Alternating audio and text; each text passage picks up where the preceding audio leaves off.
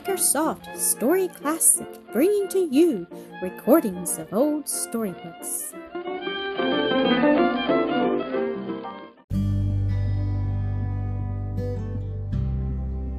Mildred and Elsie, episode 23. It was evening. Mildred was alone in the parlor, all the rest of the family having gone to a concert. They had urged her to go too, but she had declined, saying she greatly preferred a quiet evening at home. Truth to tell, she was oppressed with sadness, and wanted to be alone that she might indulge it for a little without restraint. All day she had maintained a cheerfulness in the presence of others, which she did not feel, for there had been scarce a moment when her lost love was absent from her thoughts. Why was it that her heart went out toward him tonight with such yearning tenderness, such unutterable longing to look into his eyes, to hear the sound of his voice, to feel the touch of his hand? She tried in vain to read. The image of the lost one constantly obtruded itself between her mental vision and the printed page. She rose and paced the floor, not weeping, but pressing her hand to her heart with heavy sighing. The curtains were not closely drawn, or the shutters closed. A lamp burned brightly on the center table, and the room was full of warmth and cheer. She did not hear the opening or shutting of the gate, or a quick, manly step that came up the gravel walk and into the porch. Did not see the stranger pause before the bright window and gaze in, half unconsciously, as if spellbound by the sight of her graceful figure and fair, though sad face. She turned to the open piano, struck a few chords, then seated herself and sang in clear, sweet tones, but with touching pathos. When true hearts lie withered and fond ones are flown, oh, who would inhabit this bleak world alone? Then, with a sudden change of feeling, she touched the chords anew and burst into a song of praise, her voice swelling out full and high, like the glad song of a bird. Oh, the height of Jesus' love, higher than the heavens above, deeper than the depths of sea, lasting as eternity. Love that found me, wondrous thought, found me when I sought him not. A gentleman to see you, Miss Mildred, said the voice of Celestia Ann at the parlor door. Mildred rose and turned to greet him in some surprise, for she had not heard the ringing of the doorbell or the sound of the girl's footsteps as she passed through the hall to answer it. The latter retreated as she ushered the stranger in, but lingered a moment, peering curiously through the crack behind the door. She saw him step forward with outstretched hand, Mildred moving toward him with an earnest, inquiring look up into his face, then an ashy paleness suddenly overspread hers. She staggered and would have fallen, but he caught her in his arms, saying in low, tremulous tones as he held her close, Mildred, darling, it is I. Oh, tell me, dear one, that you have not forgotten me. I knowed it. I knowed there was somebody somewhere she cared for, and I'm mighty glad he's come at last for her sake, chuckled Celestia Ann, nodding and smiling to herself as she retreated to her kitchen. Though I'll be dreadful sorry, too, if he carries her off to some far-away place. To those two in the parlor, the next hour was probably the most blissful they had ever known. Dr. Landreth's story was briefly told, to be dwelt upon more in detail in future talks. Mr. and Mrs. Keith, returning from the concert, found their daughter seated by the side of one who was an entire stranger to them.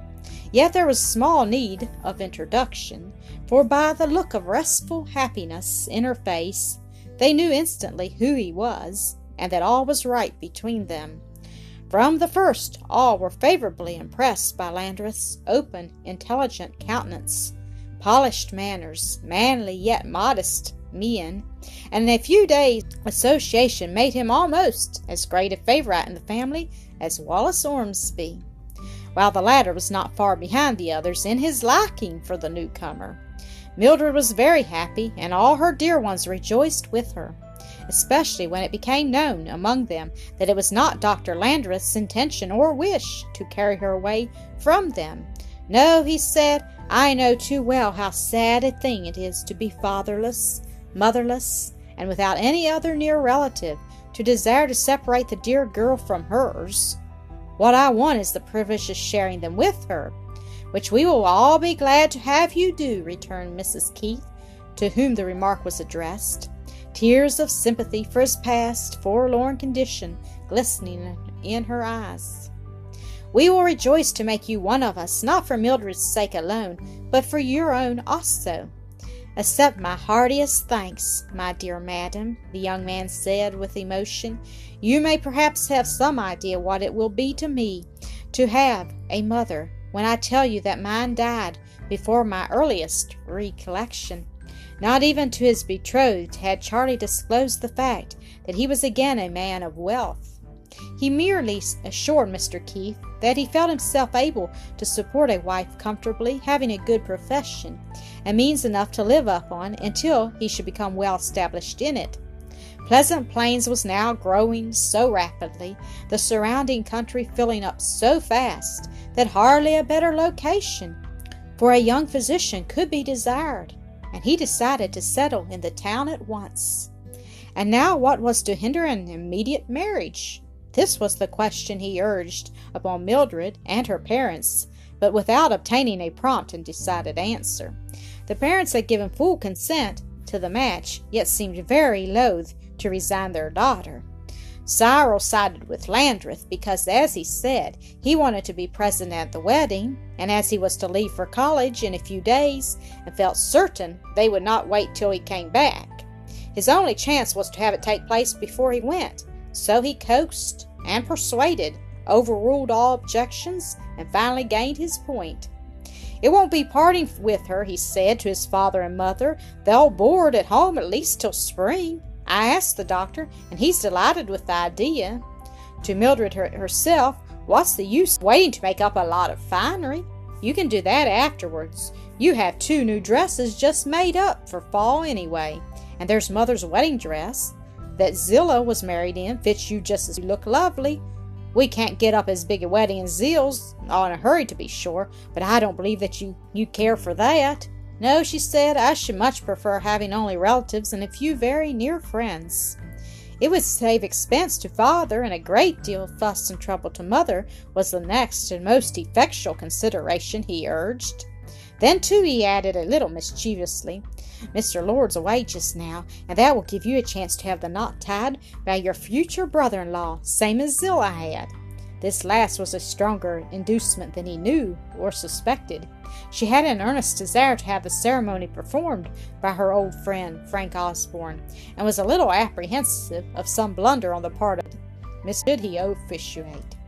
Frank's to preach for us next Sunday, Cyril went on. He'll stay over Monday if we ask him, and if you'll let me arrange matters, I'll appoint Monday evening for the wedding. How very kind in you, she returned, laughing. Come now, Milly, say yes, he continued, not deigning to notice the interruption. I'm to leave on Wednesday, you know.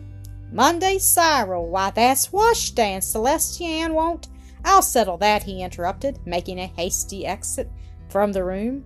After a brief absence, he returned in great glee. I thought I could manage it, he said, and I have. She's delighted with the idea of a wedding that she that shall take everybody in town by surprise. She won't give up the washing, but says she'll be up early enough to have it out of the way by nine o'clock, and then she'll turn in and bake cake. She'll bake some tomorrow too, so there won't be no trouble about the freshness, not a mite. Now, Milly, haven't I taken the last stone out of the way?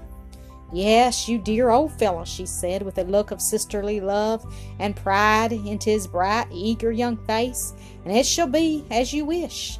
Mother and I have been talking over your plan and think it practicable.